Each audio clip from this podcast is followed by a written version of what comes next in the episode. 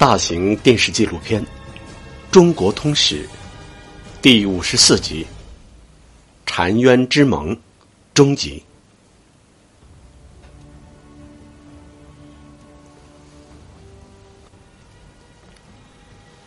寇准认为，现在皇帝神武，将臣和谐。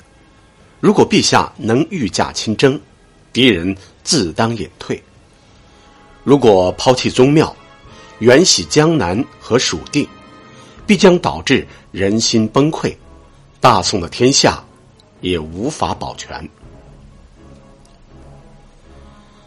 寇准的话让宋真宗热血沸腾。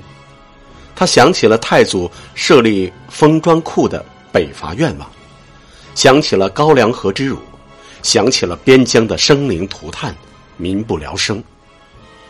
宋真宗终于决定了御驾亲征的决心。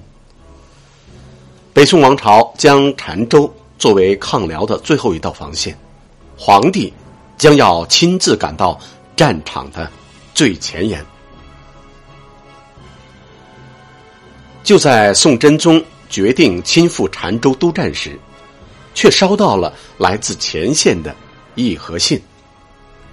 这封信来自辽军大营，传达的是契丹最高层萧太后的意图，但是信件却不是出自萧太后之手，而是出自于一个叫王继忠的人。这封信。不是出自萧太后之手，却是出自北宋降将王继忠之手。是否代表萧太后的真正意愿呢？如果信件只是辽方的缓兵之计，北宋将会坐失大好战机。澶州毗邻黄河，随着战事的持续，一旦黄河结冰，天堑将变为通途。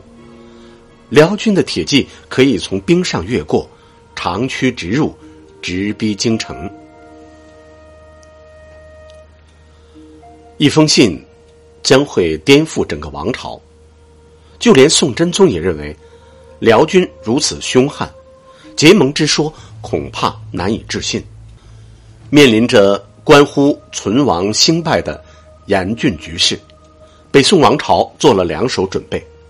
一方面做好战争准备，另一方面考虑到黎民百姓的实际需求，北宋也需要和平。于是真宗给辽方回信道：“朕自从登上大位，爱养黎民，岂欲穷兵黩武？常思西战安民。如辽方确有议和诚意，自当遣使谈判。”辽宋之间的战争似乎拨云见日。十月，宋朝派出和谈使节曹利用出使辽朝。辽朝在和议的同时，并没有停止南侵的步伐。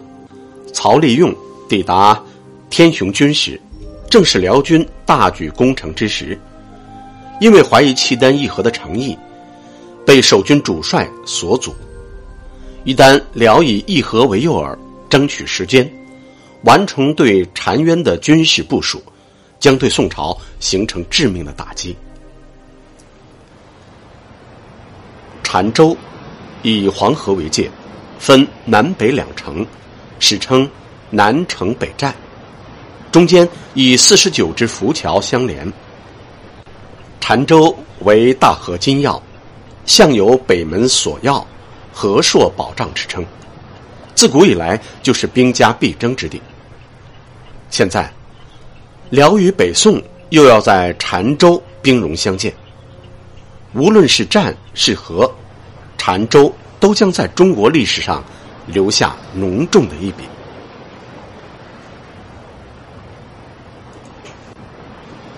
宋真宗从开封派出的和谈使节曹利用，出使辽营进行和谈。这并不是一个消极等待的举措，因为宋真宗决定要御驾亲征。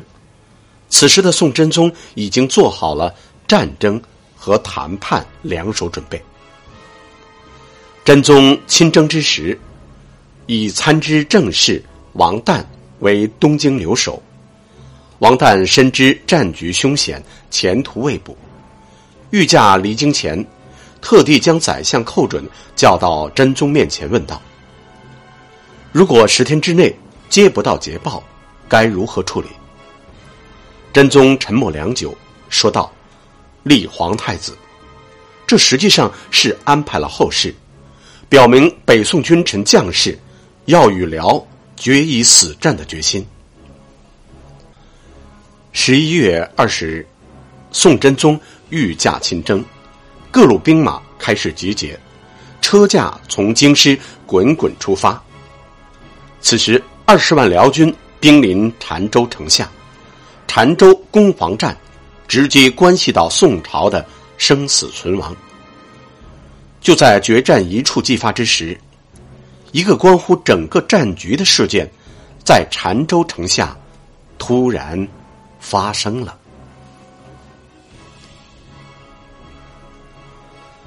三天前，辽军主帅萧达凛带领亲兵巡视地形，在遥远的澶州城楼，正有一张床子弩对着他虎视眈眈。那天。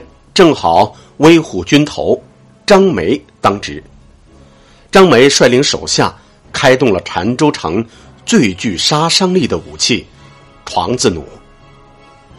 张梅不知道，他瞄准的人物竟然就是辽军主帅萧达凛，更不知道这次斩首行动将会扭转辽宋之间的战局。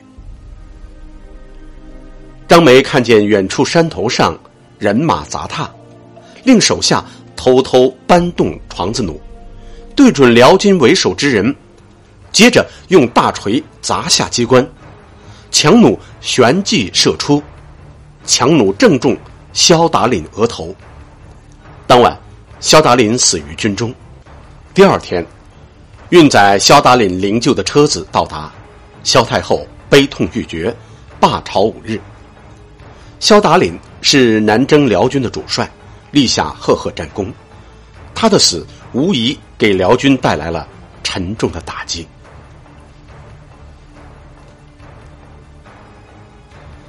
在萧达林死后的第三天，宋真宗的大军到达澶州城下。澶州北城地域狭小，又贴近前线，前线守将请求真宗车驾止于南城。相对安全一些。真宗见澶州北城外狼烟滚滚，也有点疑惧忐忑。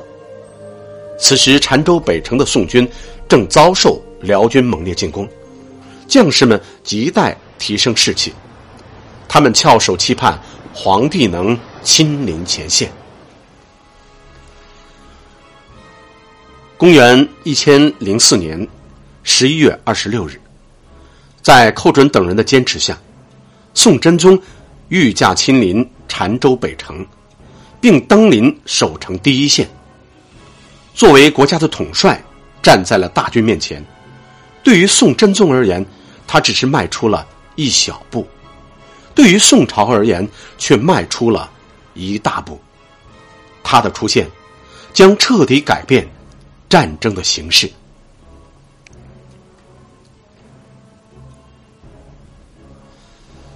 在北城门楼，随从们为宋真宗张起黄龙旗。